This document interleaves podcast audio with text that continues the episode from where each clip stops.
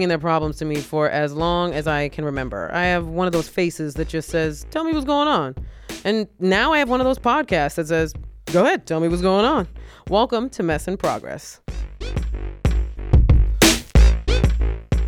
Hey guys, and welcome to Mess in Progress with myself, Gina Brillon, and my lovely co-host slash everything person, Katherine G. Mendoza. Katherine, say hi to the people. What up, people?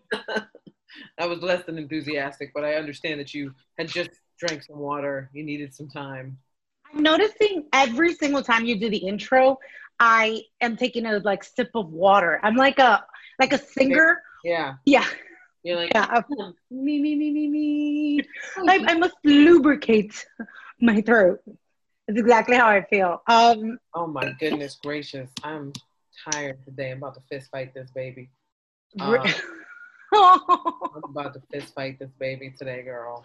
wow. He is on another level today. He was on another level. Like I understand now, like in the hospital, they tell you all the time, they're like, hey, don't shake the baby. Like all the time, like, don't shake the baby. Like a million times they tell you that. And you're like, I'm not, I'm not a psycho. Why are you, t- I'm not gonna shake my baby. And then you get that Now you get it. and you're like, yeah, I'm gonna fist fight this baby. I want to shake a baby. I'm you lucky they told me don't shake you at the hospital. But you know what's crazy? How like that's just human instinct, right? Because it's um it's kind of like uh uh understanding that you know he doesn't fully understand language and then you know that like there's no other way to like com- like get to him in having him understand except for physical touch. So shaking is just natural. But that is how you know the creator of human beings was just like finding ways to be um a little bit of a dickhead. You know what I mean? They're like, I'm Well, gonna make it so that you can't. talk. Why couldn't you just make these motherfuckers talk? he could talk. I would be like, yo, my man, why you don't take this nap? I have a question. You can't shake the baby, but can you shake the baby's arm?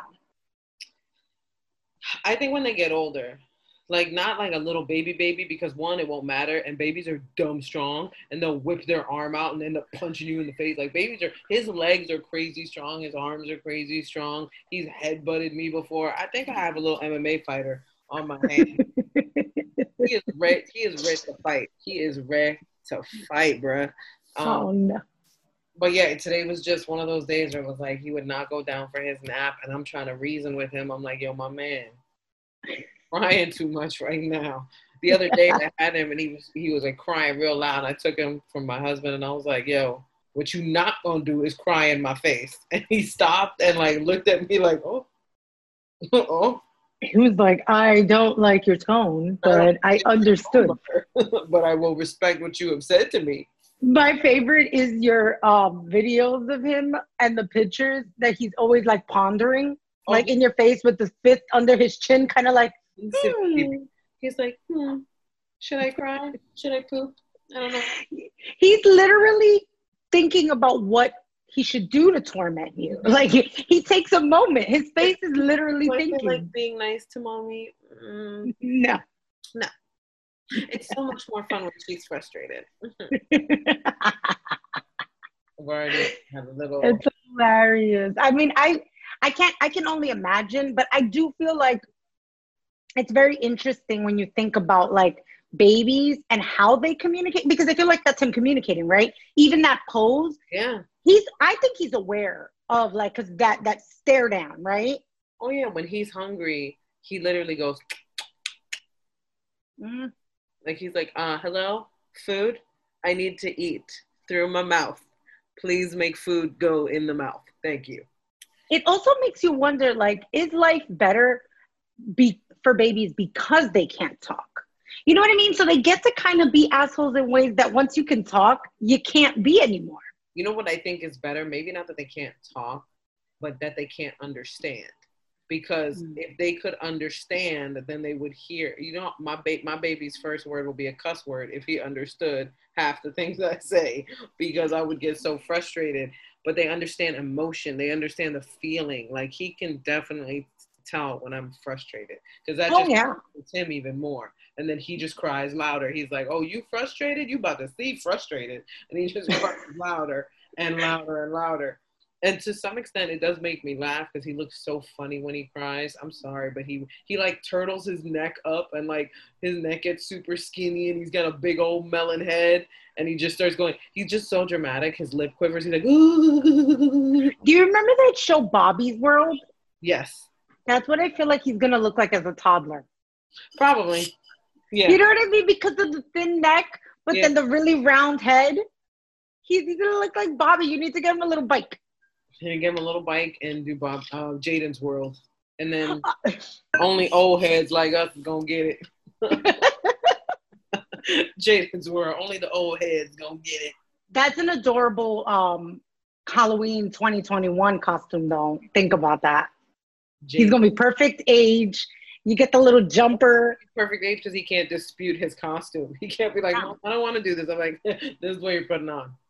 You see, but that's so weird because it's like I I saw this person tweet something the other day that said, I realized this year I get to dress up a baby and a dog, um, and I'm living my dream, something like that. And I just thought like, that's weird. Like to me, it's a little weird that your dream is to dress up a Yeah. baby and a dog. Like it's weird to me. I get it, it's fun. But at Yeah. the same time, I think some parents take it too serious that like, how do I say this? When the kid does get a deciding age, they try to like negotiate and they try to be like, I want to convince you. And you're just like, they're not, they didn't exist to make you like Yeah. what you want happy. Does that make sense? So many parents do that. Yeah, totally. So many parents do that where they try to either um, force a certain kind of relationship with their kid or they try to force those decisions like, oh, even when it comes down to like sports, like, oh, we're a Yankees family, so you better like the Yankees. It's like, well, what if you don't want to like the Yankees? Like, it's like, Right. like I mean, I feel like I feel like that especially with like losing teams. Yes, yeah. You know what I mean? At least winning teams, I think it's human beings. When you're a fan of a winning team, um, as human beings, you grow up and then you see, oh, they always win. You kind of like them for that, right? Yeah. But when they're a constantly losing team, yes, you're teaching your child to be humble, but at the same time, disappointment is so like normal to them. You've normalized it. You've normalized that winning it doesn't happen often. No, yeah, well, I think that that's one of those kids that's going to be taught about integrity.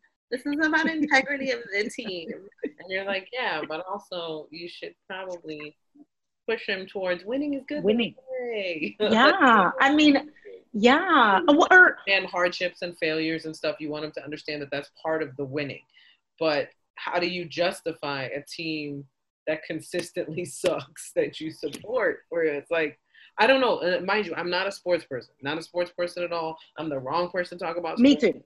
I'm, I'm not a sports person at all. In fact, I used to find it completely annoying that guys were so into sports until I started training MMA and then I got into like the UFC stuff. But then I, I sort of got it. I was like, oh, I see. When you know about the sport, you care about it.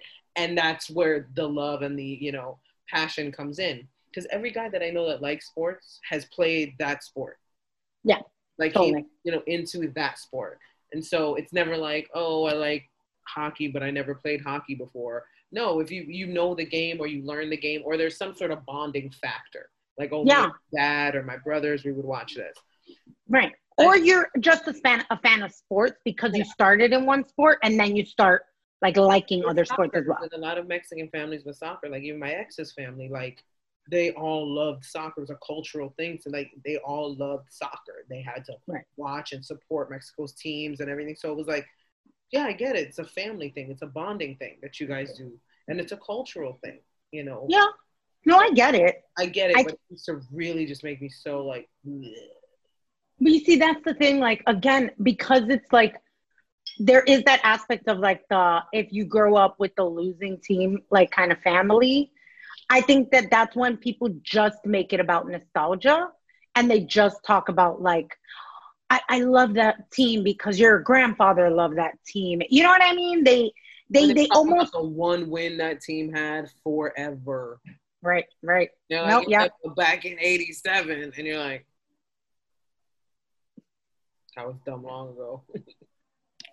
Why you talk about that now? Why you bring that up? I feel like that, but I feel like you can be like that about a lot of things, right? That's just organized sports. right? So like I think that I, I'm trying to think of something in my family that we're like that about Selena. In my personal family, we're like that about it. Mariah. Um, Right. you know what I mean? Like if my niece didn't like Mariah, we would be slightly disappointed. I'm not gonna lie. I'm gonna tell you right now. Somebody said it made a disparaging comment on my TikTok about Mariah the other day, and I Mm. really, I was like, I'm gonna report this comment. Like I really was you like- were I was there. I was you pencil. were doing the Jaden, the like- hand under the chin. How petty do I want to be right now? All right, it's time for our guest. We're gonna bring in our guest now. Um, I love this guy. I absolutely. I had the honor of working with him when I did the Conners. Um, where uh, our guest today is Michael Fishman, aka DJ from Roseanne from the Conners. Uh, he's he's a wonderful human being, and I can't wait for y'all to meet him. Let me let me let him in. Hi. Do, do, do, do, do. Let me see. How do I do this now? All, let me figure out how to do this because Technology. Technology is great. Oh, look, I did a thing that adults do when they know what they're doing. All right. All right, there we go, there we go. Hey! Oh my God, we're here. Okay, yes, ladies and gentlemen, Michael Fishman, everybody go crazy. Zoom applause. Hi. Hi. How are you? How I'm are you? How are things? Everything's good? You look good? Yeah, great. everything's good.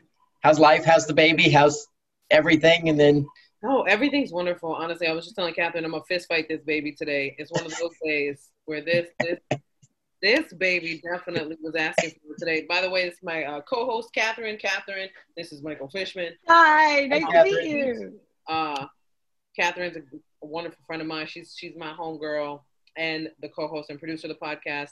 And Michael, I was lucky enough to work with him on the Conners, like I just said before, and he is so wonderful. We're gonna start off with we do three rapid fire questions. Um, bring it.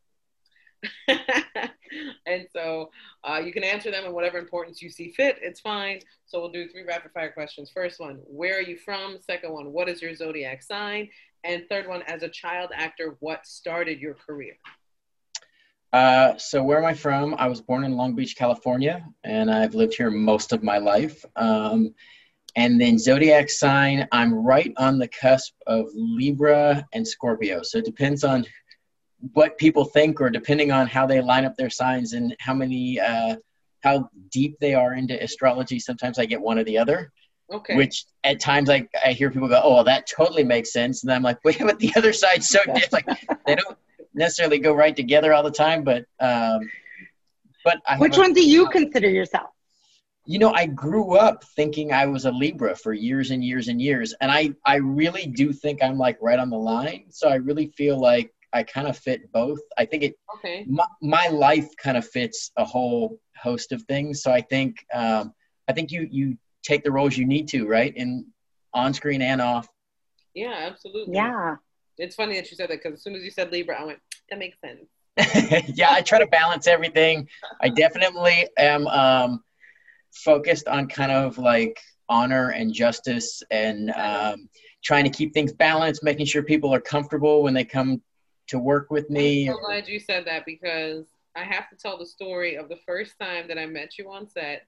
Okay, so I'm on set of the Conners. I'm already like excited and nervous, and I'm looking at the couch that I grew up looking at, and I'm sitting there and I'm tired. I had taken a red eye flight, so I was exhausted, and I'm sitting at the table, and this guy comes up to me, and he's like, "Hey, my name is Michael.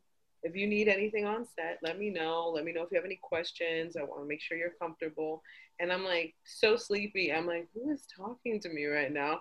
And I look up and I'm like, in my head, I go, oh my God, that's DJ. Like in my head, I went, that's DJ. And I, I just froze for a minute and I, I didn't know if he could see buffering going on in my brain. Where I was like, Gina, find words, find words, please find words. And I was like, thank you so much. And he was just the nicest. I, I never had anybody be that humble on set before. So I was just immediately, I was like, this guy is amazing and you just became an amazing human being. And then the second uh, funny Michael story that I have, I think it was the second day on set. Uh, we were standing by the, I don't know if you remember this, we were standing by uh, craft services where the food was and everything. And somebody came by and I was asking a question about where I needed to go to get the schedule or whatever and said, oh, go by the chicken head room. And I froze. what? What'd you just call me? And all I said, Michael turns around and goes, Gina, no, it wasn't, doesn't mean that. Well, I started laughing because you and I had the moment where we're like, did they really just. Someone just say chicken head? And then nobody else seemed to be, um, Nobody knew. I'll say, a, a little socially aware of what goes on and how this works. There was a like mask that our AD department had pasted on the door to differentiate to make it easy to find their office. Oh. So when they started saying it, you know, I just remember we're in craft service and like we're both getting stuff, and somebody, it, Gina goes, "What?" And I turned around, I was like, "I was like, they don't get it. don't worry." they don't. They have no idea what that reference. they have no idea what chicken head. I was so, and it what thrilled me was like, oh my god, it's like the hood in me saw the hood in you. In that. Yeah. Well, I have a question. Why is it a chicken? Like, why the chicken? you know what? They found the mask on set. It was in the prop department. They thought it was funny. They, but again, I think if you grew up in certain areas and you spend time in certain areas, you totally know what that means. but for other people, I mean, it, it kind of gets into that whole thing of of privilege and life experience and all these things, right? What people think certain things mean or what they mean in some areas or some context is totally different in others. And that was just one of those moments. Yeah, like Gina said, we were both like, Oh God. yeah. You guys could've- should know. They could have said chicken mask. They could have said anything. The phrasing of head. It's just using that one word. It was like the perfect storm of things, like the way they phrased it, my Yeah. reaction, and then him jumping on it as quick as he did. It was so amazing. I was like, oh, you easily became like one of my favorite human beings just in that moment because I was like, oh my god, not only is he sweet, but he like gets it. Like he's he's I was like- some things. yeah. Like you could tell that about somebody. Speaking of being on set and your iconic role as DJ, uh, what was it like landing uh, like a primetime sitcom role at such a young age? Like, what was it like for you? That must have been insane. Well, it's interesting. My family kind of came into this from outside the business. So I, I don't have any like family connection like most people kind of jump into this. And my sister wanted to earn money for college, and we knew somebody who had done commercials. And so she, as a really young kid, I'm talking like four and six years old, was like, I want to earn money for college. She's one of those people who plans her whole life. And I very much am the same way in this way now is, you know, I would go with her to auditions when she first started. And I'm like, all right, I'd like to try this too. Like, let's, let's give it a go. And my parents were adamant because they both worked full time that I wasn't going to do anything long term. So they wouldn't let us audition for anything but commercials. And in 1988, this audition for the show came up. And my parents said no. And the agent said, well, he'll never get it because they want somebody with experience, but he just started. Um, he's only been on a few auditions. It'd be a great experience for him. Take him. And I walked into uh, CBS Radford and I walked up the stairs and I met the receptionist who I spent the whole time talking to, whose name was Jeff Thomas, who's a friend to this day. Oh, And I went in, did the audition, came out, and started asking my parents, so when when do they call me about my job? And my Aw. parents were mortified because they're like, you know, working full time, they can rearrange their schedule for a day or two to shoot a commercial, but they didn't want anything long term. But that started a process. Actually, the audition process for Roseanne was like seven auditions spanning six months. It was a Wow. huge national, you know, over 10,000 people auditioning for the role because what we didn't know at the time was it wasn't for a pilot. They had already shot a pilot, and I wasn't in the Oh. pilot. They were replacing the boy who played the part in the pilot. So it was straight to oh. series, straight to 13 episodes. Like Yeah. you're you're in the deep end. So the second audition, I actually met Roseanne, oh wow. and she and I hit it off right away. And from that point on, we kind of had this special relationship, and she kind of fought for me. And you know, it was down to three of us for the better part of four months. And you know, the deal in our house was my parents were like, "You can't ask me every day about this job."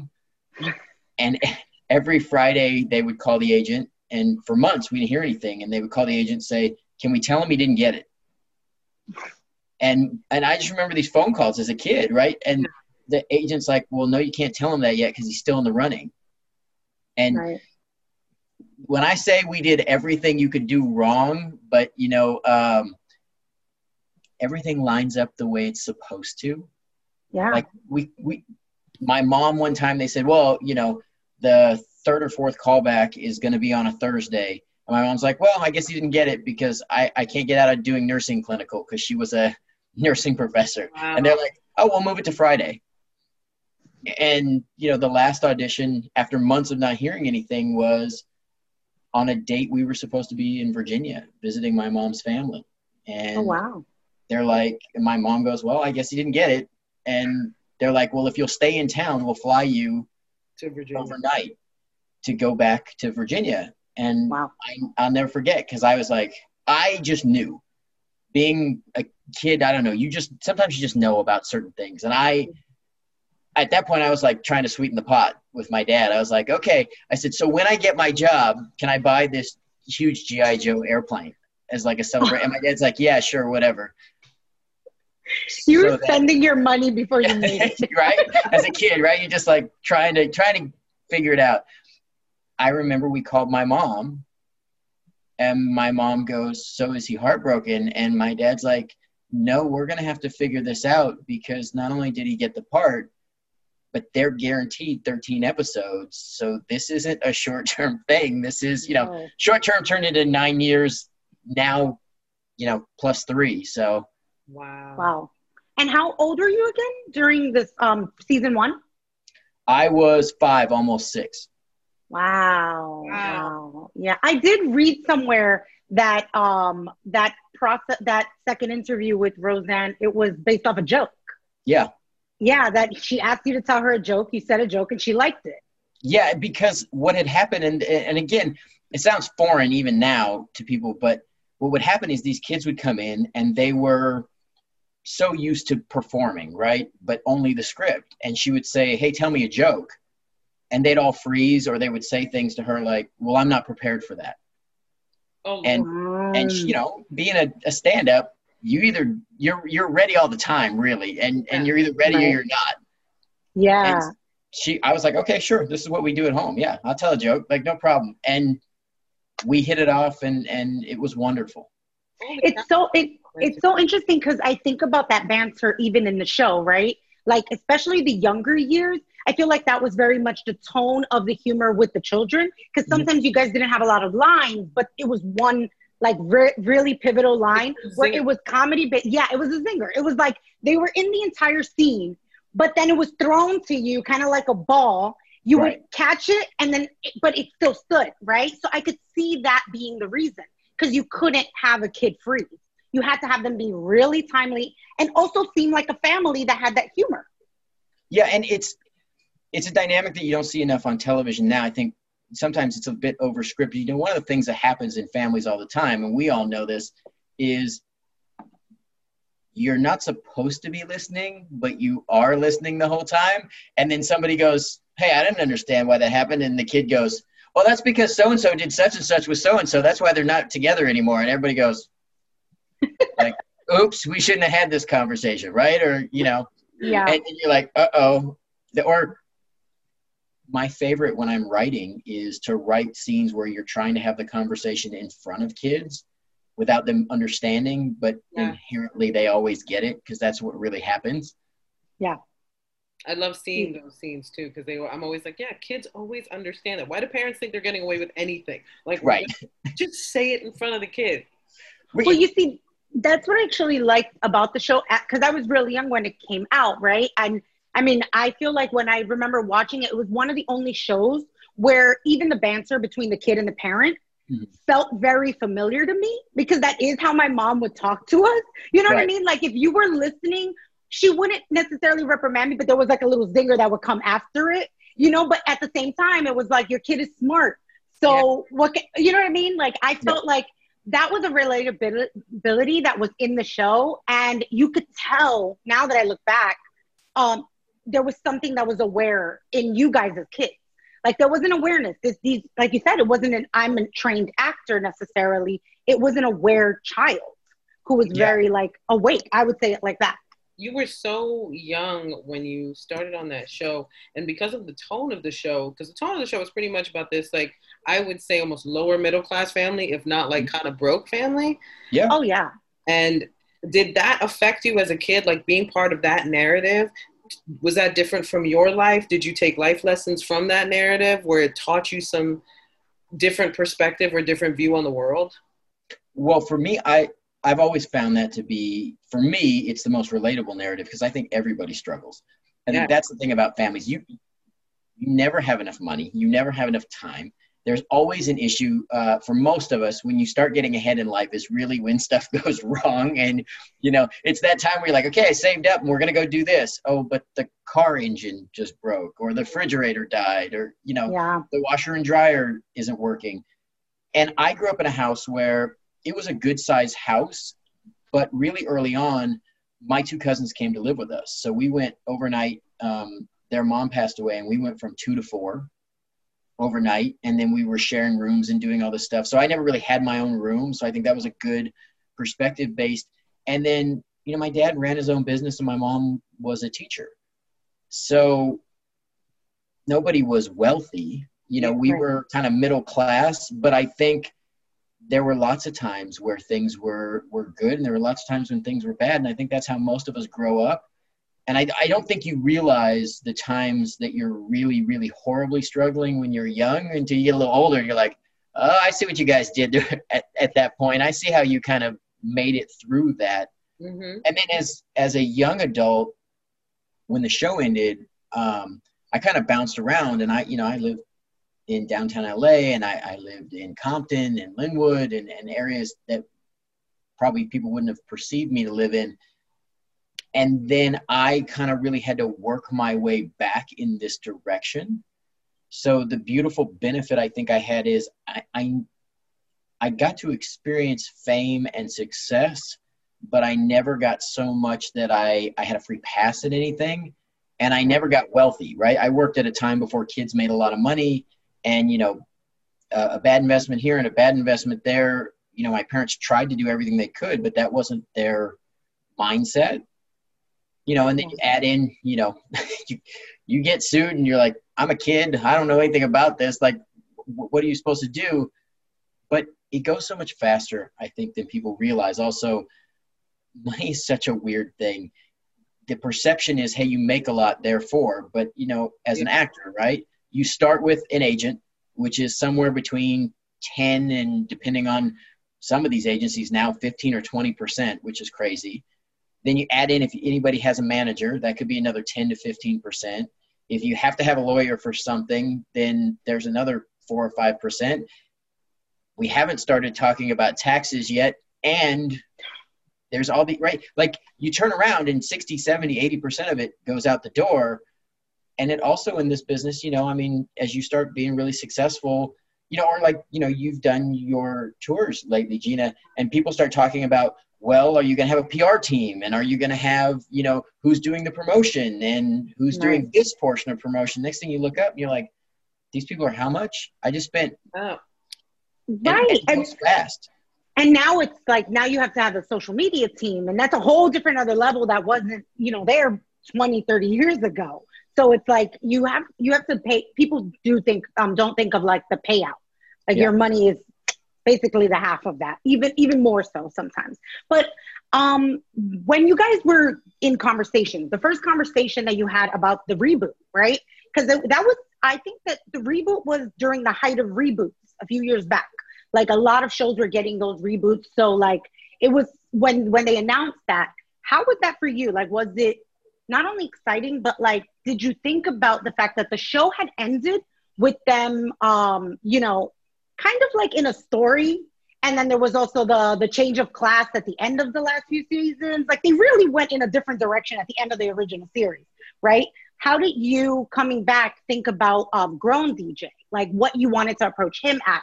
Because it's kind of like coming into an, the same person but at a different place in their life. What was that like for you? Well, it's a complex thing. So the first part is, you know, the very end of the original show, changed in tone, but we were trying to say a lot of the, the same things about class and, and social structures. And we also were doing it within a framework of like John Goodman wasn't under contract, so he wasn't there a lot of the time. We had a lot of shifting things happening because we didn't know if we were coming back for that ninth year.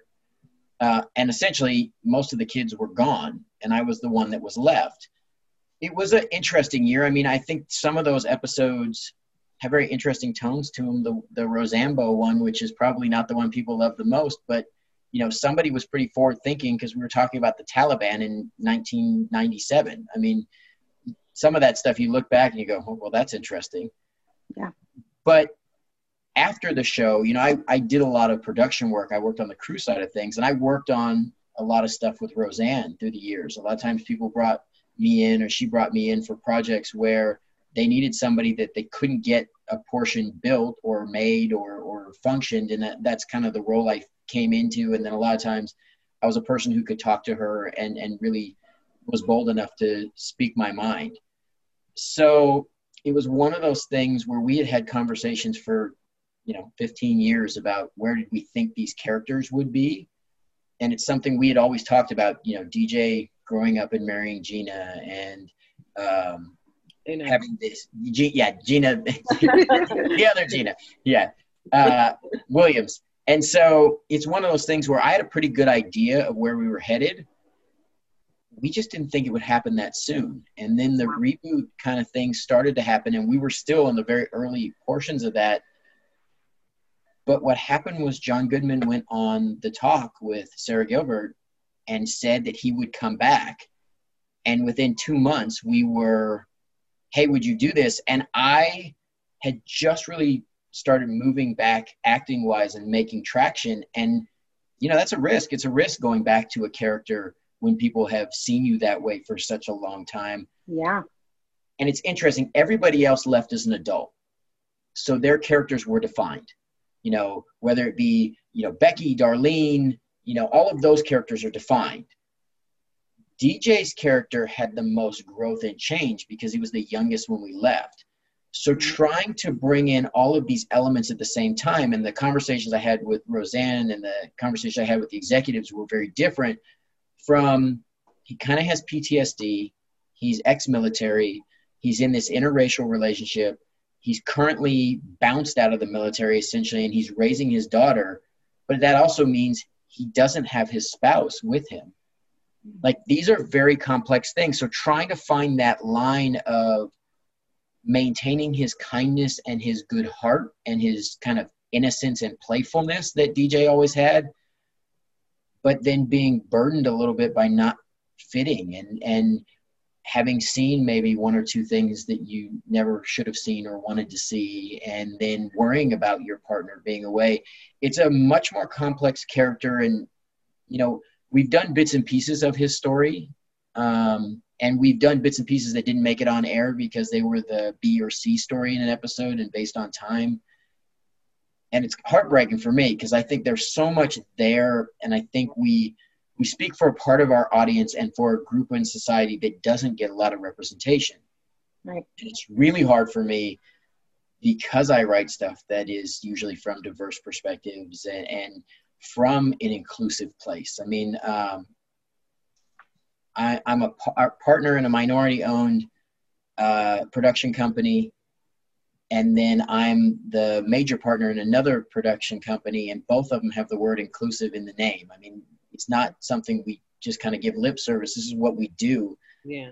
So I've pitched all these stories, you know, and like we, the first year of the Conners, we did an episode where the whole family goes to a black church but that episode kind of got readjusted after the fact to be more about Dan and Becky and kind of Dan dealing with his own issues around Roseanne's passing. Mm-hmm. So we lost some of that message. And it's hard for me because I think where we are in the world socially, DJ's got a lot to offer, and, and we have a lot we could cover on our show because all of the situation, we're essentially living through what I consider to be the next step of the civil rights movement that never really got to be finished. And so you add in all the military stuff, you add in all the conflicts around the world, you add in what it's like to have a partner who's not home. Mm-hmm. and I think you know there's a mountain of stuff to cover, and you know I feel like I'm kind of well suited for that with a with a lot of uh, in-depth life experience. Uh, you know, the right time has to come. I think. Yeah, I would love a DJ centric episode where yeah get to learn a lot more about the dynamic of his family because I, I think you're absolutely right. It is definitely relevant to the times that we're living through now. And it's something that it does speak to a group of people and to experiences of a group of people that don't get represented a lot, that don't get talked about a lot, that would love to see their side of the story told. Um, yeah.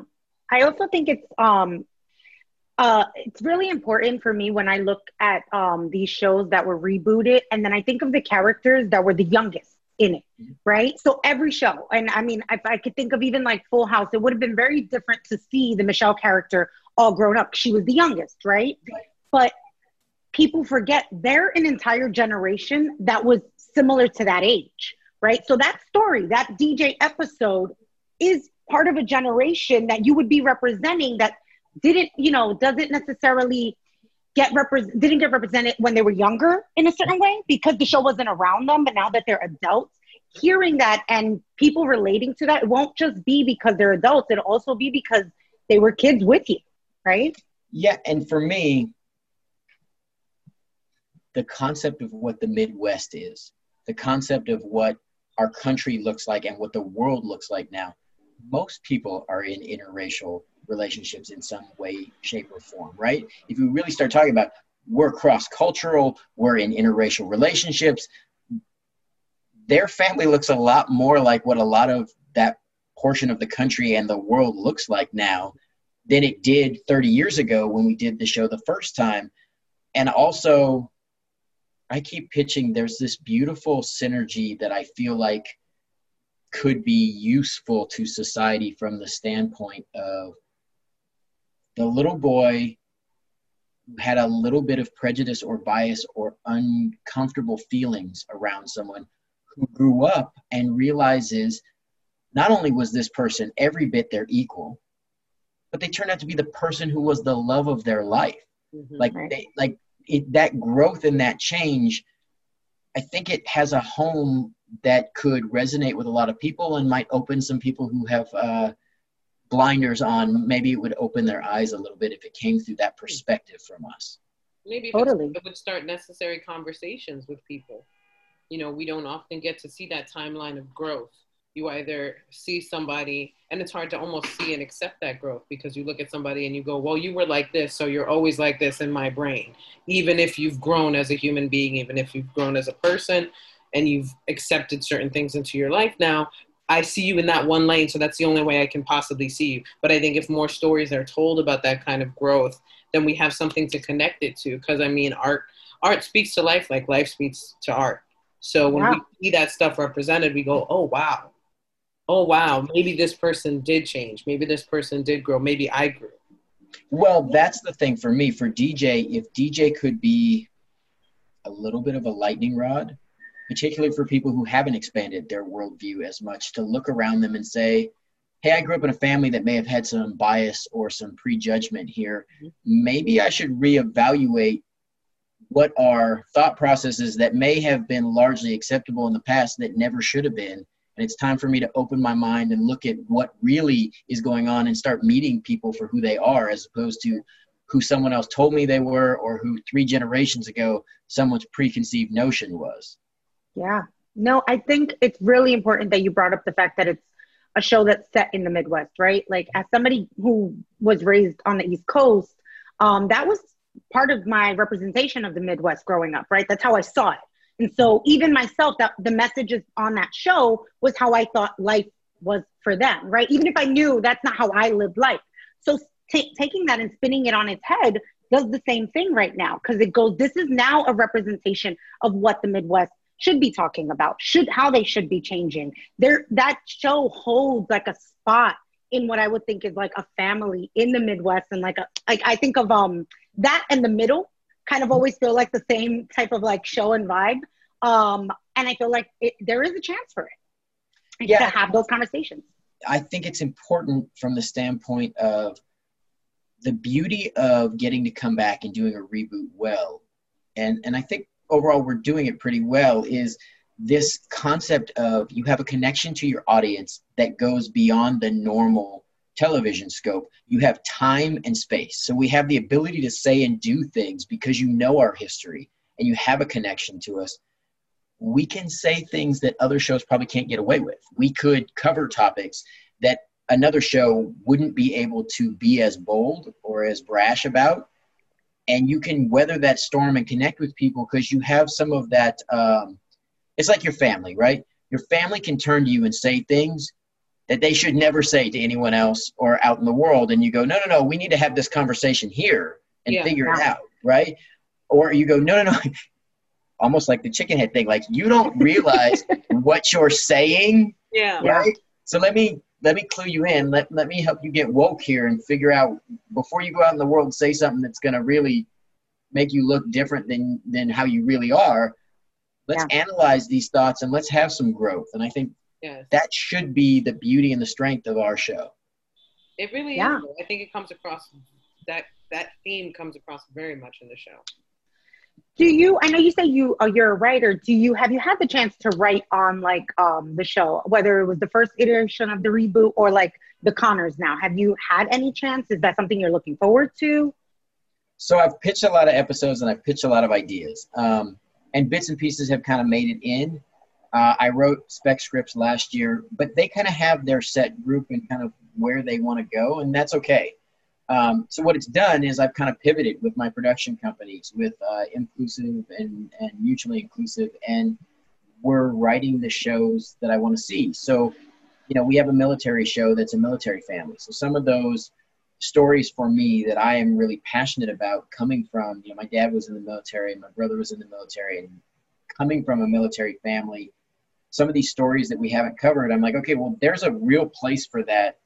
And that's okay. I'll take these things over here and use these experiences in a different arena. And I think that's the beauty. You know, I pitched a bunch of shows last year to networks, and, you know, we have a bunch of meetings scheduled coming up. So hopefully, yeah, hopefully, you know, again, for me, it's more about just keep doing it, keep yeah. keep pushing the ball forward.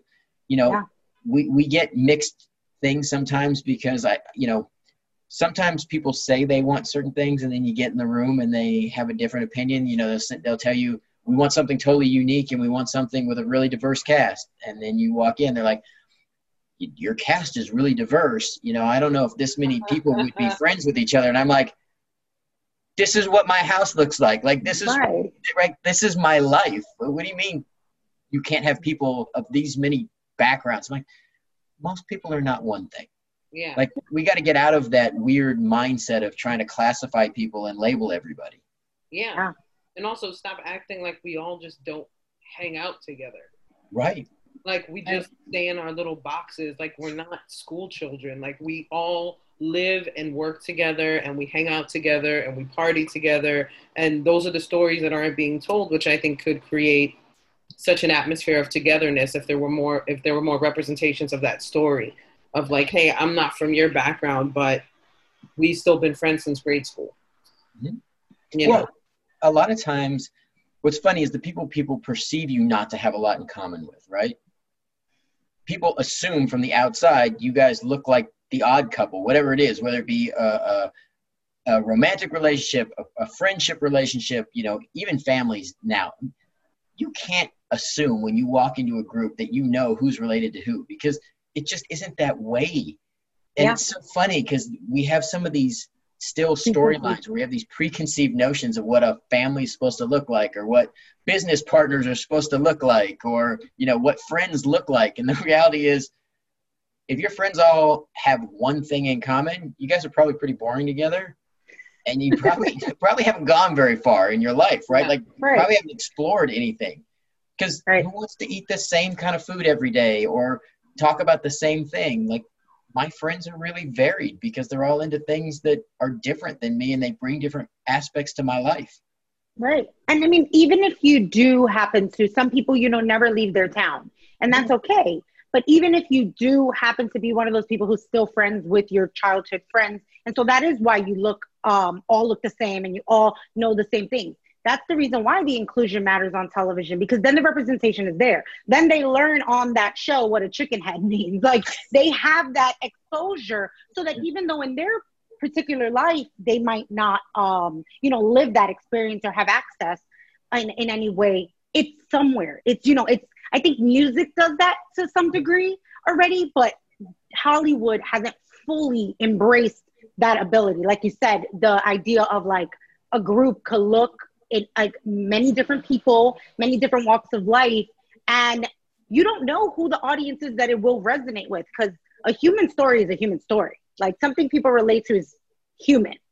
That's that's our thing is i'm about authentic storytelling from a really unique perspective that is inclusive. Because the reality is we build communities in our life.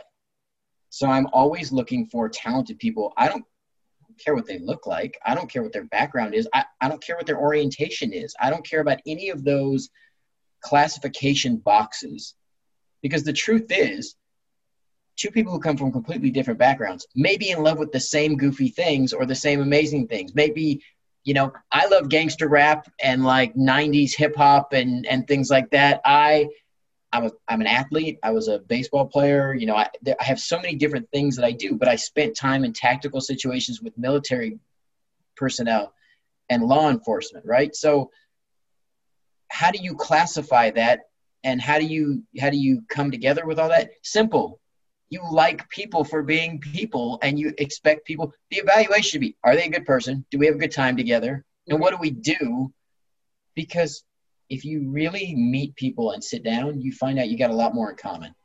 It's yeah. not what we look like. It's not you know there's a lot of things that are the same as you know if you come from a big italian family you have a lot in common with a hispanic family that has where you might both be Catholic and you both have big family gatherings where people are loud and playful and joyful and you know you center around the kitchen and everybody comes in you have way more in common than you may have perceived from the outside you probably fit better there than if somebody said oh well you know you got to go over here with this group like i hate right. i hate the, the definitions always drives me crazy I, I like people i i'm not about classification or separation i think people do that way too much out of convenience or fear.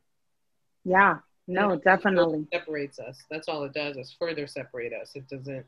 You put yourself in your own little box to keep yourself separate from everybody else. Right. Yeah. Right. We don't always agree on things with our spouses. I know. I know. Comedy's full of right. How, yeah. how often do you talk about your husband and this and that? Right. Like several jokes about him. You're right, and and I always used to tell people, and it's always one of my favorite things. Like I work with teenagers and I coach kids. I'm like, you got to figure out what your deal breakers are. Like, like the little stand up I did, that's all I talked about was deal breakers because it's different. And then you'll meet somebody that normally that would have been a deal breaker. And you're like, with them, you're like, I can put up with that. like, you're like, you know what? Not such a deal breaker anymore. Yeah, like, like that. I, will I'll give it for that person. It was like, what are your deal breakers? I was like, don't sleep with nobody else yeah, let's keep let's keep it straight and simple, right? Like yeah, like that's my deal. It's true. Well, it's like that's your that's your limit. That's your boundary. Yeah. It's like that's Simple the boundary. That. It's, I don't care if you chew loudly anymore or snore. None right. of those deal breakers anymore. Like yeah. you know, life experience changes your deal breakers as well, but they're always they are there. Right. Well, with a baby, as long as somebody's sleeping, you don't care if you snore, because at this point, you're like, if we get 20 minutes we're yeah. taking the 20 minutes, right? Cat nap real quick and wake up like I slept it for years. Yeah. I will wake up like, oh, oh my God. I'm just like, oh, thank God. Thank God we got 20 minutes. I'm always like, people always in movies, everybody wakes up and looks all good. I'm like, especially when you have kids. Oh, if you woke up and you got drool running down your face, you probably are the happiest you've been in a long time. There's a bun, there's a knot of hair here. I've got a crusty t-shirt because I haven't had a chance to shower. Ladies, ladies, motherhood's amazing. so I have, a, I have a question. We saw the other day, like recently, you guys posted your first um, group picture for like um, season three. And I, you know, I also love the fact of the creativity behind the mask, but it being Great. the actual like blanket. Like that was that was really. Cute. I was like, it's it's either always got to be that or what was it, the rooster shirt? Because I feel like shirt, those. Yeah. yeah, that's that's also when you said the chicken head thing. I was like, was it a reference to that? Like, it, I, I thought that for a second. But um, with the new season and you guys are shooting, how's that? Like through COVID, production is not really, you know, happening for a lot of people. So to be in that space, like, tell us more about that. Well, when we first started, we were, I think, one of three shows that were in production and the first comedy. So we really are kind of laying a groundwork for people. And it's different. You know, we got arrows on the floor and we're trying to keep spacing of six feet apart and we're wearing masks during rehearsal. And um, without giving too much away, we are dealing with things that are going on right now. So there are moments you'll see a mask or, or, or people will have reactions to things because that's the beauty of what we get to do on our show. We get to cover real world issues and it's very interesting. Um, the hardest part for me is I love the people I work with, and I love the crew. Like I, I know everybody on our crew, and I know everybody's names, and and I go up and high five people, and I give people hugs. And um, the other hardest part for me is beyond the being isolated a little bit because of having to maintain distance for the most part, especially with like crew that I a lot of them I've known my whole life not having the audience in house. Yeah. Because for me, our audience is special. And when you come, a little bit like you're coming into my home in some ways, and I want to make sure you have a good time. I play host. I, you know, I want to make sure you have a good time. I want to make sure that you get everything, but also you raise our game because we get to test things in front of you we yeah. get to try a joke and if it doesn't work we have the beauty of being able to go back and replace it and do something else mm-hmm. so get live feedback that's one of the things i always love is the audience doesn't care if you are number one on the call sheet or you are the lowest person they don't care if you have one line they only care is it entertaining and did you make me laugh and did you deliver right and so yeah. they're the greatest they make excellence out of you. Like they're the greatest barometer of your success and how much you're connecting. And then at the end of the night, I'm kind of a rare guy because, you know, when the show ended the first time, I was so sad about the show ending because I was a teenager and that's that was my comfort place. That was my safe zone. That was the place I loved what I did you know, when you go a long period of time and you have to build your way back into this kind of position, I knew exactly how I wanted to do it coming back. So at the end of every show, when there's an audience, I always stand there and shake people's hands and meet people. And yeah, and I, I, I try to make sure that they have a complete experience and that they understand that their participation matters, that they matter to us. Yeah. Um, and security usually hates me for doing it you know security gets better and better they get nice to me after but because it is it's a it's a risk and it's a challenge but i don't know with my background i don't look at it as much a risk. I, i'm pretty good at risk analysis and i want to make sure that the people who come know that they're valued know that they're part of this show and that their presence and support helps make this possible and that i acknowledge that. Yeah. I will say that just just when you think you can't like Michael anymore, at the end of the show, he really does stand there and shake people's hands and meet people and say hi to them and thank them. And I just remember it was the end of the first show I did, and I was just like, oh, because it's like one of those things where you're like, they for the audience, that's an that's experience. a big deal. That's an experience. They're never going to forget that you took the time to do that as somebody oh, yeah. in the audience, as somebody who's a you know loved sitcoms growing up, if I went to a live taping and one of the cast members that I know and love was saying goodbye to people and thanking people, I would just never forget that moment. And it's, it's yeah, it's a great gift that you give people. It might be the one time you get to see us live. You know, yeah. people come from around the world, and I. It's nice with social media now because I actually listen to people's stories. So a lot of times people, by the time they come up to me, I've already you know done the analysis of the safety, the threat, the where are they from, what do I think this person, and by the time they get to me, there's a lot of times where I'm like, oh, you guys are the couple that's here from yeah. New Zealand, or you guys are the people who are here who traveled from Israel for your honeymoon to come see us. That's awesome. like, like the fact that acknowledgement, like you, you, you humanize the experience of that, right? And I think that it's so funny. I said this to a friend once The thing about multicam, the thing about the traditional sitcom format, is it's the closest thing you'll find to live theater. Yes. Right? In in any and anything on television. But that, what you're talking about, is also very live theater. And I'm talking small black box theater, not necessarily Broadway. Um, there is a human connection that happens with live theater. And what you're talking about is something similar. You're giving them that. You give them your performance on stage, and then afterwards, there's a story and a connection. And for some people, if they're like a kid, what could get them to want to tell stories and do what you do because of that moment, because they felt seen and heard and remembered and like the, here's this guy who's on TV, but he knew I was from Indiana. Like that's a big deal to some people, I think. And so like that's really awesome. Well, I think it's important that we understand even my job is to help people experience something, to share experiences in real time and if I can help you process something that was painful for you in a way that's safe, which is something that I learned through the first show, is a lot of times we were a safe place for people to explore all of the things. Like they felt horrible about being poor, but we made them feel okay about it. Mm-hmm. They yeah. dealt with domestic violence or prejudice or you know school issues or alcohol abuse or or any of those things. Yeah. Uh, spanking your kid, like all of these things that we tackled. So for me to do so and then to find humor but I always look at it as my job is to my job is to help make people feel a little more connected and to make things a better place. I mean, same thing with the crew, right? If I see a, cable's getting stuck or something's going on, I'm the guy who picks up the cable and moves the cable because I'm just why not help somebody? Your job in your time here, we don't know what kind of time we get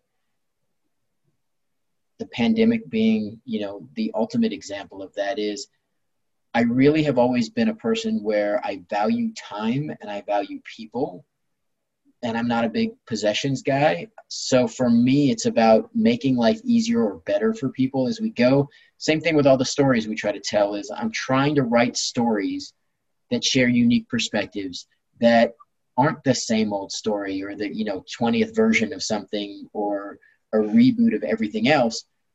Yeah. I want people to see authentic stories that they have never seen before. I want people to explore these characters or these mindsets and think, maybe I should talk to my neighbor down the street. Or, oh, I've seen somebody doing that. I wonder if they're into that. Oh, that's interesting to me. It's time for people to kind of expand and open up a little bit for me, you know. And to that end, you know, I, I do a podcast where I've been exploring the crew during our pandemic time because I was heartbroken. All of our crew, they work week to week. You know, actors we get pretty good at the uh, the lean time. We're, we're pretty good at squirreling everything away and kind of living minimally. But crew really works week to week. And so I started this thing called Fish's Call Sheet to celebrate all of these people that nobody talks about what their job is. And they're fascinating. Everybody's fascinating. Their stories are amazing and I laugh because I get so much wisdom out of people. Mm-hmm. And and they'll come up with the most amazing life lessons. And it's a person that most people walk past and never ask. Yeah. You know, and and some of that comes from I had a real short stint of homelessness when I was young. So I, I do a lot of homelessness outreach. So I have a lot of charitable stuff. I do a lot of stuff with Covenant House here in LA it's funny how invisible you can be. And I think people feel invisible throughout portions of their life. And I think when you're a teenager, it's very easy to feel kind of like you don't fit in, like you don't, you're never going to get it, like everybody else knows where they're going and you're not quite sure. But a lot of us, the most interesting people I know are the people who didn't have the roadmap all laid out. Yeah.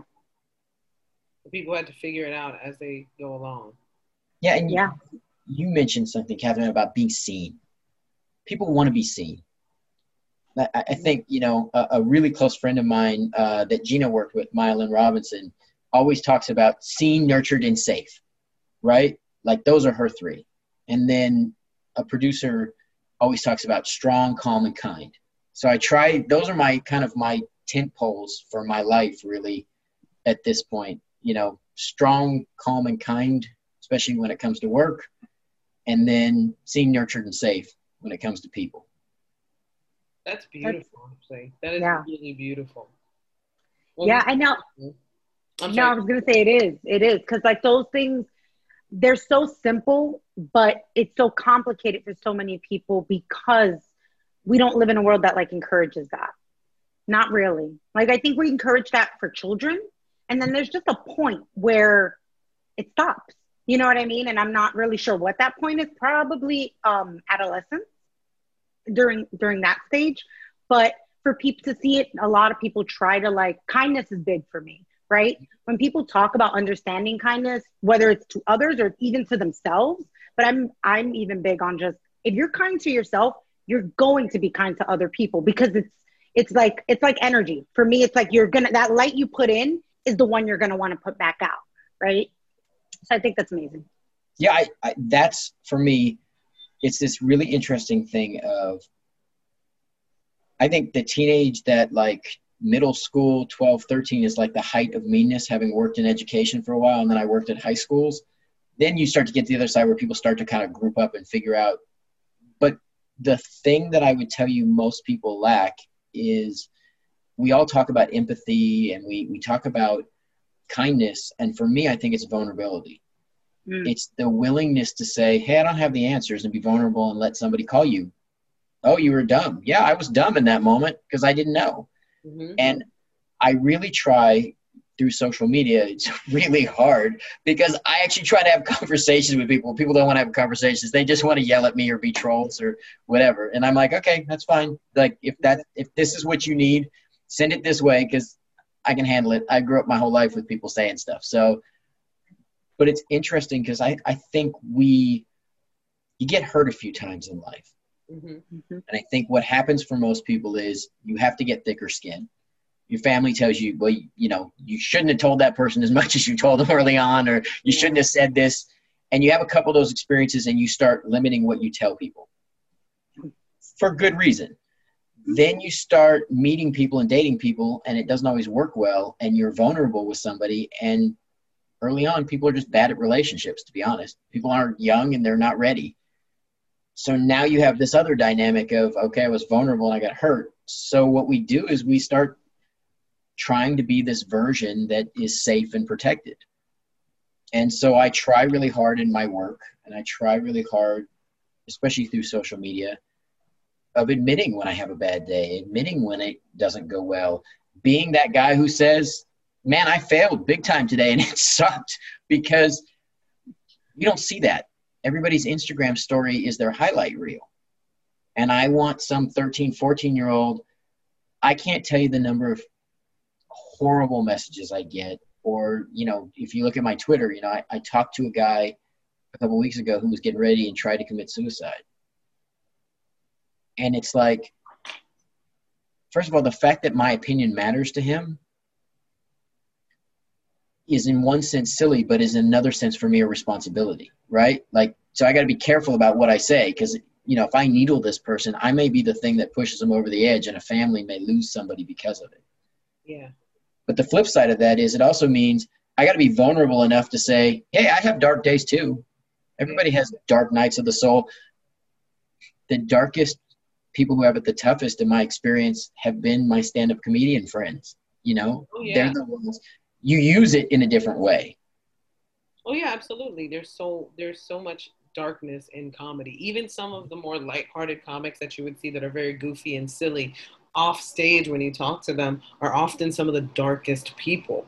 And it's yeah. because we've always dealt with from a comedian's perspective we've, we've always dealt with trauma and darkness with humor that is yeah. the way that we protect ourselves that is part of the wall that we put up is that humor. That is part of the way that we don't let ourselves be vulnerable. Our vulnerability if you can see through the veil is when we're on stage. That's as vulnerable as it gets. That's the only place we feel confident enough to be vulnerable is on that stage where you'll see we'll tell stories. And if you really know comedy like sometimes i'll see a comic on stage and i'll be listening to their story and i'm just like everybody else is laughing at this story and i'm like i want to talk to them after this like i really right? i'm gonna sit with you and talk with you yeah and and because you know yeah and and gina you're great at this of of finding very relatable things, but then putting your spin and your tweak on it, right? And, and sharing your your unique perspective. And it's so funny because in a on stage where people come knowing that they're supposed to laugh, it's fun and it's funny. But uh, like I always say when I'm writing, comedy's usually not funny to the person who's going through it. Right. And so when I write a comedy, a lot of terrible stuff happens to the main character in almost every comedy. It's yeah. funny to everybody else who gets to watch and doesn't have to live with it. They don't have to live with that horrible, embarrassing moment where the person you've had a crush on forever, you're horribly embarrassed in front of them, or the person that you think is supposed to be your romantic partner, you do something terrible unintentionally, right? Like it was the best plan in the world and it went horribly wrong and now this person doesn't want to talk to you. Anytime i see that in a movie or a show it's always the point where i'm like all right i have to walk away now because i'm feeling this right in my soul. Like I, i'm like oh that awkwardness that you know that let down you know for the eventual victory or whatever comes after it. But just that moment right there is always so painfully real where it's like, oh, we've all, we've all been through that. But speaking of your social media, which I'm glad that you brought up because we did we did our our uh, stalking as as right. usual. And you, I mean, I love what you post on social media. And you posted this a few days ago. You posted a hero's journey is universal. Heroes come in all genders, races, ethnic, ethnicities, orientations, backgrounds, and paths. We need to listen to each other. We need to hear new stories, experience new heroes, share new perspectives, and find shared connections. This is why inclusion matters. Now, I, I love that. Absolutely love that. Like, how would you say that you've seen things change or not change since the start of your career regarding perspectives and inclusion and everything? Well, I was really lucky. I worked in a really diverse um, workspace, and I have watched this transition. So, from being predominantly male to being a much more um, I, I don't even want to say gender in gender equality from from the point where we almost gender is irrelevant in a lot of cases. And some people we don't even know what their gender are. And that's perfectly okay because that's the place we should be getting to is you know it's funny we in our companies we have these conversations all the time is and, and our policy is we look for talent we look for uniqueness and we look for a strong perspective. I don't care what the person looks like. You know, you'll never find anything that we're going to hire anybody that has a, you know, what's your background? Like, I don't want to know your background. I don't know, want to know your ethnicity. Why does it matter to me? I, I'm here to evaluate your work and your talent, right? I'm not here to evaluate what you look like when you show up. And so I think I was really lucky because I got to see that before a lot of society from whether it be tattoos and piercings and things that started to become mainstream. I saw them earlier because we're in a creative field and all the people who work behind the scenes are every bit the artist that the people you see on screen are. Right. And so, you know, going through the 80s, um, being late 80s, early 90s, and living through kind of the AIDS epidemic and losing friends and coworkers um, and then I have the blessing of having started at six years old. It's a blessing and a curse because the group of people that were around me were so much older than me that I got to watch essentially people's whole life paths. I got to watch their whole hero's journey. I got to watch people who were at the end of theirs. I've watched people retire. I've been to more funerals than I can count because the people that I knew who were my friends were 30 and 40 years older than me. Those were my peers. Yeah.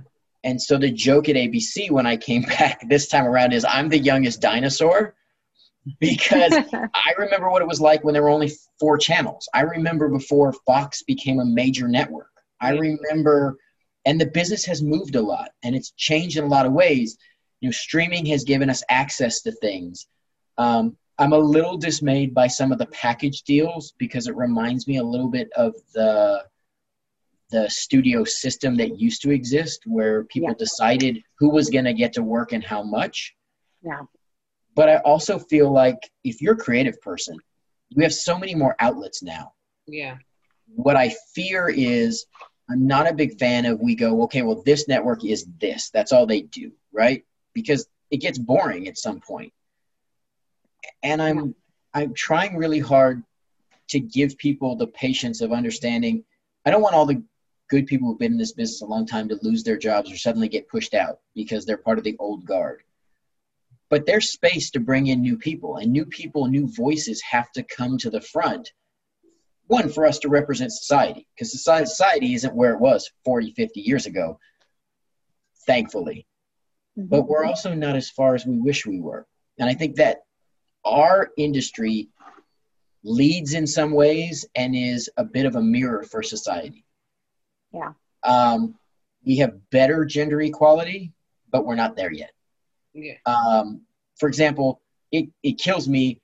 We never talk about the fact that my female uh, peers show up hour to two hours, three hours, sometimes longer for hair and makeup and for prep, but get paid for the same day or expected to do their scenes later in the day.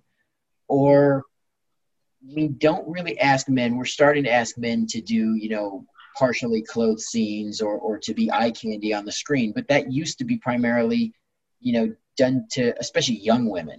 Yeah. And then ageism, I think we're getting better about ageism because we're starting to see people get older, but we're using a lot of the same people. We need to be opening it up. It's hard for me because look, I want to work all the time. So I'd work every day of the week on every show that would hire me. But we also need new voices and new faces.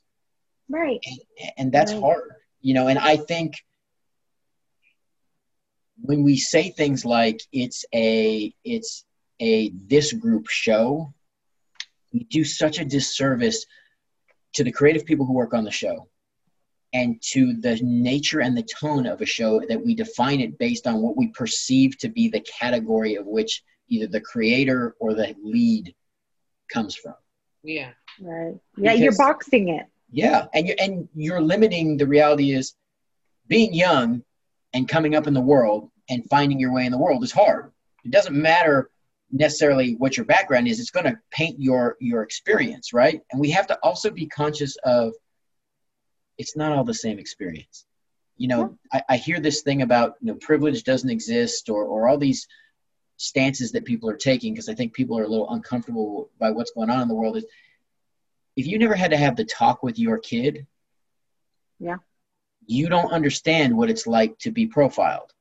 And I say mm-hmm. that as a person who used to work as a bounty hunter and used to take people to jail and had to look at people's files and has family and friends who work in law enforcement that I love who are great people and right. of every background.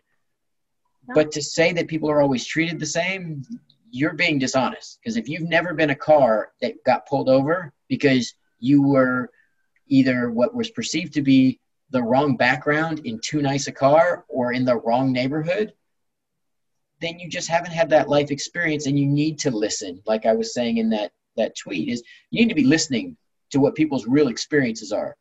Yeah. If if any of the chaos and all of the police brutality stuff has taught us anything is everybody's watching and there's still new videos all the time. Yeah. I mean, yeah. you know, George Floyd, Garner, Blake, uh, Breonna Taylor, like all of these cases, you can tell me about backgrounds, you can tell me about police records, you can, none of that justifies what occurred. And I think we have to do this fine line. The police have a super tough job. And we have to honor and protect our good police but we also have to do a better job of identifying people who behave in an inappropriate way and abuse their power and authority mm-hmm. and find a way to get them out of these positions of authority. And that's true in our business too. And that's what the Me Too movement was. Yeah. And it continues to grow, but we've gotten real quiet about it. And I, you know, I worry because we like the hashtags and we like the statement. What I don't hear enough in our society is the last civil rights movement was moved by people who talked about civil disobedience, people who had police records for standing up for others. Mm-hmm. Yep. That's an honorable reason. You know, look, I work as an actor. Could I get a police record? Yeah. So if I want to go protest, that I have that right because my my job probably isn't going to fire me for it most of the time. Yeah. most, of, the, it's, most well, of the time. Yeah, I got to. Yeah, I mean within reason. But yeah, the flip side of that is, you know, if you're an accountant or you work for a lot of regular businesses, you don't always have the option to speak up and say the things, or you perceive that you don't have the option to say these things. Yeah. Right, you have the fear. Yeah, and it's You inherent. fear. You gotta you gotta pay your bills. You gotta take care of your family. So in our business, we've come a long way. Um, but like I said, I still go to meetings sometimes, and people look at me and say, "Well, what do you know about that?" And I'm like, "Well, my dad was born in China, and grew up in Israel, and then came to the United States. I I don't know everything I am. Like 23andMe would just send my sample back and say, "We're not really sure what to do with you," and and I'm okay with that because it was good for me as a kid because to get teased because my dad was from China as a kid, right? Like to have people say these things gave me better awareness to live in inner cities and to be in the car and end up sprawled out on the hood of a car for riding in a car totally innocently because someone perceived that we were in the wrong car or the wrong neighborhood. hmm Like right. if you've never had these experiences, you can't tell other people what it's like or how to deal with them. And I think that's the part where we've hit the crossroad is not being willing to listen to each other's experience, Yeah. not saying, oh, okay, tell me more about how you feel and what you feel and what you experienced. Okay, now how do I help you fix that? How do I stand with you? How do I be your ally? You're not giving anything up by empowering other people. right. Like, like that's the part I don't understand is by using your your voice. or your voice to help somebody out, like to Yep. help out a group of people that have been voiceless for years. Yeah. Well, the thing is that even just like let's just say you can't um, physically contribute anything, whether it's monetarily or you may not have a platform, whatever the case is. But even just that ear that you gave, right? That ear and that la- that understanding that you gave that person is what then you the person was listening. You you're going to go to the next person, and that's the conversation you're putting forward, and then they talk to someone else. That in itself is an action. That's something, and that's what people don't realize. Just listen right? And I mean, even in the industry, a lot of it is just listen. Don't make any assumptions. Don't make any assumptions, even about the when you even people who mean well. When you want to create an inclusive environment, just listen first, right? Maybe there's something you're missing. Maybe there's something that you're not missing, but you're not getting completely correct. The worst is also when people assume that everybody has the same experience because they're in a specific, like you said earlier, category or whatever. It it's I think that's where people get exhausted because then they it's kind of twofold. On one end, they go, "Oh, but everybody's so different." So there's the exhausting part, right? Do I have to listen to everybody? And it's like, I mean, you don't have to, but you're part of the problem, and Yeah. you're admitting that in not trying to listen. And that's okay. You know, uh, let's just admit it. If that's the case, just admit it. Yeah. Well, that's that's the part of it too. Is okay. So diversity in the writers' room in particular is a big topic right now. Right. Well, I always have a diverse writers' room, so I always feel like that's an advantage for me. But here's the problem: the problem is if you just hire people and then you only turn to them and ask them questions when you think it pertains to them or the one character they're writing. No, no, no, no, no. Just because you hired them because you hired them for a minority perspective doesn't mean they don't have jokes about everything else. Doesn't mean they don't have stories about everything else. They had jobs, they had opportunities, they grew up, they went to school, they had life experiences that may be every bit as valid or more so Right. than yours. And this is where it gets bad is where you know when you know you you know Randall said to me, he goes, you know, I was at a long time I was the only black person in the room. I said, and they would make a joke, and then they would immediately turn to me, like, is that joke okay?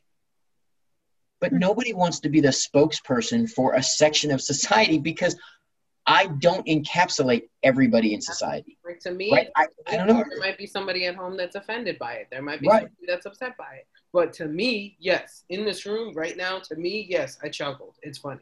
Right. But And you see, it also speaks to what you said earlier. Maybe the people in that room who don't know if the joke is funny should be listening more to the world so that you know the answer. You don't have to look at me. You already Right. know. Y'all knew y'all knew why y'all thought it was funny and y'all knew why it's not funny. So let's Or- move on. Right? if you're That's the case. asking me, chances are if you're asking me, is this joke okay? Yeah, it's probably probably not, right? Right, You probably already knew. You're looking for me to Yeah. validate. And then here's the problem, and this is the problem that a lot of my friends, especially from very diverse backgrounds, find themselves in is you, you finally fight your way into the room. Right. And then they only look at you for that, or they look at you, but you now are uniquely aware of the situation is if I'm honest with you and I tell you that this joke doesn't work and you're my boss, is there going to be a consequence later? Yep. And what's the outcome of this going to be? So now you're forcing people into this really subversive, socially and racially repressive situation of like, you kind of have to go along with this thing that you're clearly not okay with. But Yep. if you want to work here, Yeah. um, right? And then we're going to hide behind you when people come to us and say, "How could you guys say that?" And they go, "Look, we have one one of these people in the group." Like the Right, fact that the you say these people, you already know you're an idiot. Like Right. Well, they've given them, they're looking for the permission. This person gave us permission. We Yeah. forced their hand right, to give us permission.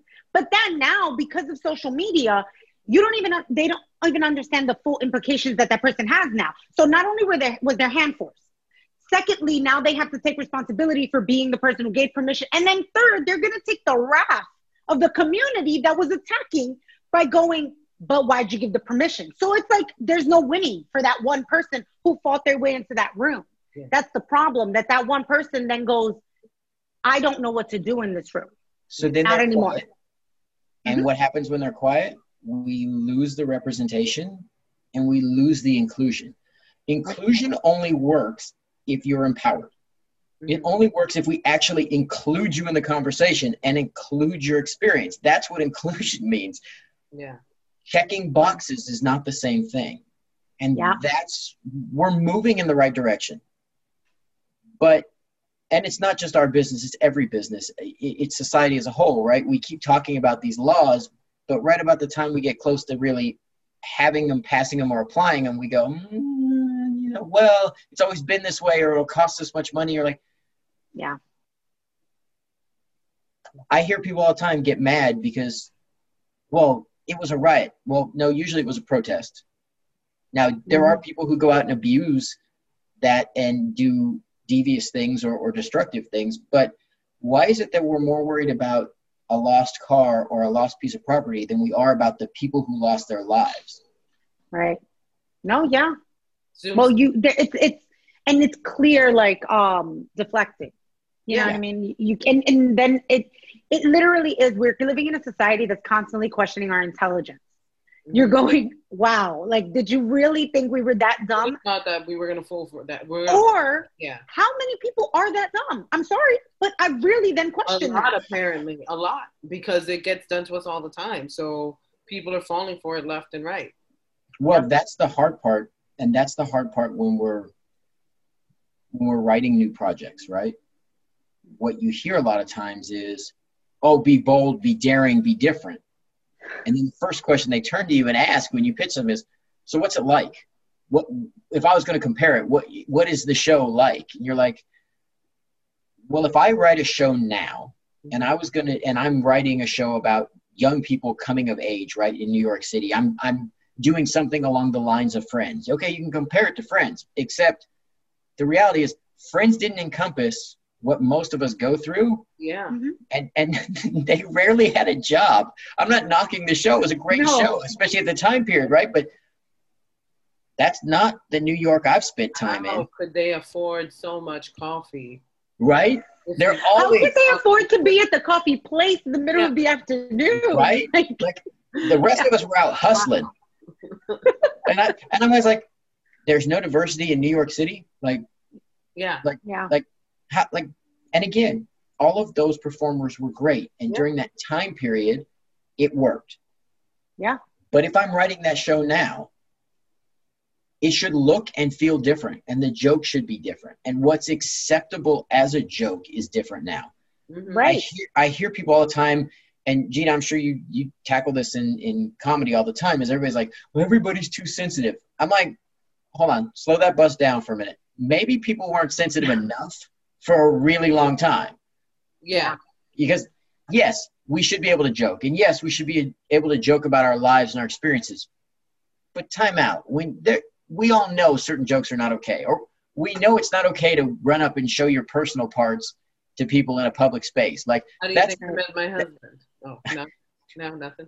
you know, Right. you know, like, and then people are like, I can't, I've been doing it for 20 years. I can't believe someone's angry now. I'm think I always think my first response is, what horrible people let you get away with that for 20 years?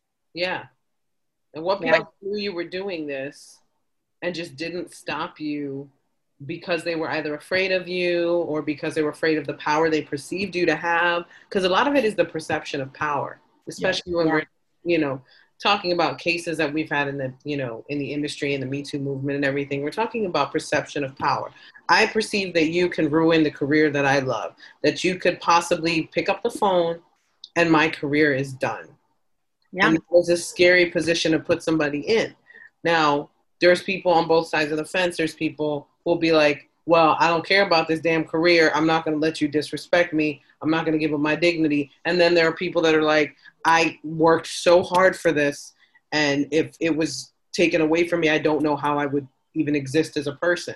And both people, oh, nobody's wrong in that situation. They, they're two different reactions to the same situation. I think the subject that's not being talked about is why do you feel like you can't speak up in the first place? That's what needs to be discussed. Not how you handled it, but why do you feel that you can't speak up in the first place? How you emotionally process something, that's on you. Right. Well, the thing is, we're not we're not encouraged to question power. No. Straight in any form, in any industry, in every industry, in every structure. That is the worst thing you can do. Question someone in power, and not only that, then figure out who actually has the real power. Because once you figure that out, and that's the direction everybody's looking in, that's where, um, to me, that's where a revolution starts. But that's Mhm. also when, um, and I'm going to say this very frank, shit gets crazy because the the window's open. You know what I mean? Yeah. Yeah. So that's why you have to keep people um, questioning their intelligence because you Well- never look at the power. You're right. And I always tell people societies, groups, businesses, whatever it is, they all have to change from the bottom up because the, the people at the top are already invested in that power structure. Yeah. Our business has this beautiful ability of we can bring new people in all the time. We can share new voices all the time. So, you know, we're always looking for new voices. And I always think that that's a huge advantage. It's funny though, you know, going back to the civil rights thing, right? There's a reason we lost all of our leaders in the civil rights movement, if you look at it, right? Because as it got, um, became a movement and as it got scary for people, people, it hit the fan, like you said, Katherine. It, it, it got ugly. And people, Yeah. people literally paid the ultimate price. And that's also the point for me is someone else already paid that price. Yeah. So for me, I, I'm in the first group Gina mentioned is I'm the guy sometimes even at my own detriment will say, no, no, I'm not okay with that. I I'm not okay with this person being treated that way. I'm the person who goes, no, no, no, we're not going to do that here. Or, and it's cost me work. It's cost me time. It's cost me opportunities in certain places. But I also, there's two parts to it. I live pretty basically, so I've, I'm built to kind of withstand some of the ups and downs. But the other part of it is, I'm just wired from the standpoint of I'm okay with losing that to stand for the people that I believe and what's right. Because for me, if my career over the next 10, 15, 20 years, right? If you don't see a bunch of shows or movies or topics that come out of my production company that have unique voices, that aren't minority led, that aren't diverse casts, then I, even if I was successful and we got stuff made, we failed. We failed miserably. If I don't bring new faces, new people along, then what good is it? I've been in this business for over 30 years already. If it's all like it was 30 years ago, then we can just all watch reruns or get on Netflix and Hulu and, and go back in time and just sit in a world that doesn't exist anymore. Right. What good is that? Yeah. All right. uh, we have a, a, segment of the show, our last segment of the show. This has been so amazing. Thank you so much for everything. It's a wonderful conversation. Hopefully, I didn't take us off the rails. No, no, no, no, not at all. No, this was great. Um, so the last segment of the show is our Dear Gina segment, where people write into the show and we give them advice, essentially, sort of like a Dear Abby, but a more Puerto Rican version. Uh, and so well, I'll take a stab at this. I'll read this, Dear Gina, and then we will give everybody our socials and sign off. So, Dear Gina, is it bad that I forget to tell my wife I love her? I do love her, of course, but she says I need to say it more. Um, I don't, I don't think it's bad that you forget. I, I often am a person that forgets that people need to hear that all the time. Um, some people need to hear it all the time. Some people need to hear that just that affirmation, whether you show it in your actions or not, they just need you to say those words. I don't think it's bad. I think um, it opens up a conversation between you two of her needs. And so I would just listen to what she needs. And it's a, I mean, it's as simple as getting on the phone with somebody and, and when you get off, like, hey, I love you. Like, all right, that's it, I love you. Just throwing it in here and there extra. I don't think it's uh, a bad thing, though, that you forget. Um, but I'll throw it to Michael now, see what you have to say. Uh, any should I let Katherine go first? Maybe I should let Katherine go first. okay, okay. Ladies first. Uh, so for me, I mean, I'm I'm a believer in languages of love, right? And I understand that um, your language of love is someone else's. So if you're in a partnership, you do have to understand their language of love. And for this person, it's clearly words of affirmation. So I, uh, they're telling you this is how I need to be loved. In that sense, it's not bad. They're communicating, but um, awareness and understanding each other is really important as well. So they also need to understand where you're coming from. There's many reasons why somebody might not do something, not always forgetting. Sometimes they didn't grow up in a household where they were constantly told, I love you. So it's not something that's like, you know, in there. Cause I have friends who will be like, love you at all times. But like with me, I didn't grow up with that. Like my family said, I love you, but it wasn't every single day and every single moment. So for me, it was even kind of weird to say that for some to some people, but it wasn't personal. It wasn't that there wasn't love there. So under they need to understand maybe that's your reason. Um, another thing is how genuine it will sound because they could force you then, right? So now, because then it's like, oh, I'm gonna go to the store. Wait, I love you. See, that's just not natural. At what point are then they gonna criticize that, right? So there's, I, I don't look, I, I just don't like looking at things as bad and good. I think just understanding where they're coming from and why they need that, and then you communicating where you come from and maybe why you're not, you know, so privy to saying, I love you so much. Yeah, having a conversation. All right, I'm going to give my two cents on relationship advice, which is always worth what you paid for it. Um, so in this case, it comes free, so therefore, take it for what you want. Uh, I would say the first thing is how people say I love you is different for everybody and I think this is is Katherine, especially what you were saying, but in general, all three of us are saying this is you got to find out what your love language is, but also find out what you do that shows love, and then you need to ask your partner what do they think love looks like, mm-hmm. because that's where the the cross divide usually comes or, or, or the crash comes is one person's doing a lot of things for the other person and the other person may be very verbal the other part is the secret to relationships really is unexpected gifts at unexpected times. Mm. So, not because it's a calendar day, not because the rest of the world says Valentine is the day you're supposed to get people stuff. And I'll just give it to you, Frank. I've been in great positions where I had a great job, and I've been dead broke multiple times in my life. So here's the secret: if if your partner needs to hear "I love you," go to the 99 cent store, go buy a bunch of cards, take a few minutes and sit down once a week, once a month, once every month and a half. Don't make it exactly like on the same day because you'll get caught, but you know, you got to mix it up. But send people notes. Um, my daughter and I leave each other notes. It's the way that we communicate. My son and I, it's purely about doing things and making sure things are done. He's a nonverbal person. So you know, hey, I know you had a big game, like when he was younger. Okay, I know you had a big game. Here's the stuff for the game. Or, hey, I know you guys are playing this this team next week. Here's a scouting report on that team and who to look for. And here here's I, I did some pre-work for you right it's a different kind of love but the biggest thing that you have to realize is i love you is only as valuable as the person who says it to you and what they mean and katherine touched on this is the authenticity of what that means to that person Yeah. Because we've all heard i love you from somebody who didn't mean it Oh yeah. Yeah. and we and we've all had people in our lives probably who almost never say it that mean everything to you Yeah. so what it really has to be about is maybe maybe this person needs you to say it but you got to come up with your authentic way of saying it if Right. it's in a card if it's in a note if it's in balloons if you've got to write it in the sky because you got extra cash and you want to pay somebody to do it and you want to go big whatever it is it really is about finding your authentic way and telling people and this is where i love you gets scary is i love you is a vulnerable thing Mm.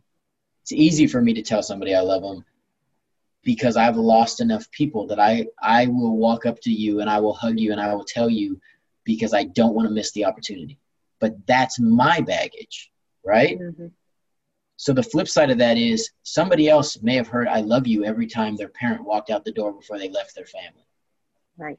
And they may associate it with something terrible. Or I know somebody who was married whose spouse passed away and every day that person said I love you and that in their mind is right about the time they said I love you back is when that person passed away and they think if it gets too perfect it'll all go terribly wrong Yeah.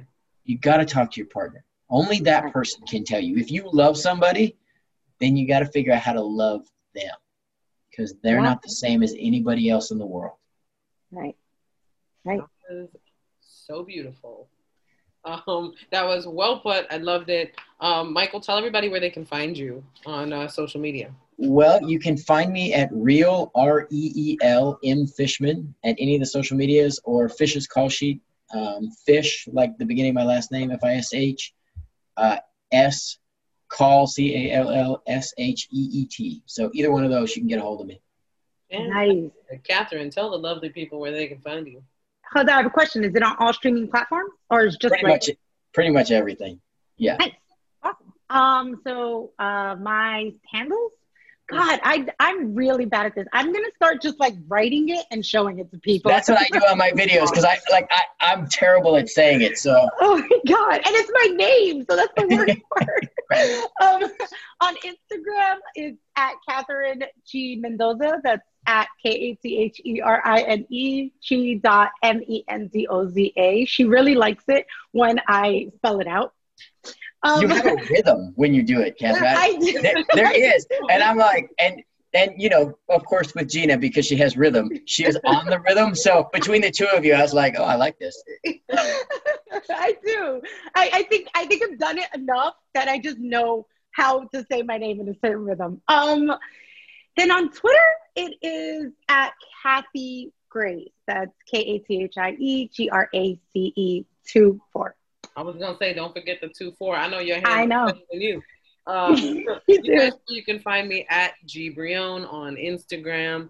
Everything else is Gina Brillon. I'm on TikTok at G Brillon80. TikTok has been very fun, so I'm enjoying it. Uh, the website is ginabrillon.com. You guys can check out The Floor is Lava on Amazon. Or recently, the Hot Comedy Festival that just came out. I was pregnant when we shot that, so take, take a gander at some of my pregnancy looks and uh, focus on the shoes. They were amazing.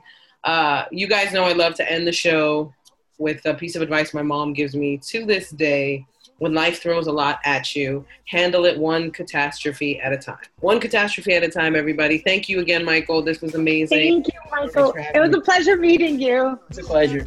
Bye, guys. Bye. Looking real sweet with the bite like Bailey's. Hands on deck, I swim in it like Navy. Woo, yeah, do it like that. Yeah. You the kind of chick that's ready to fight back. Yeah. Looks damn good, but really she type bad. Go to sleep, I call her my nightcap. Born killer, you a born killer. Mm. Go on get him, go on, go on get him. Mm.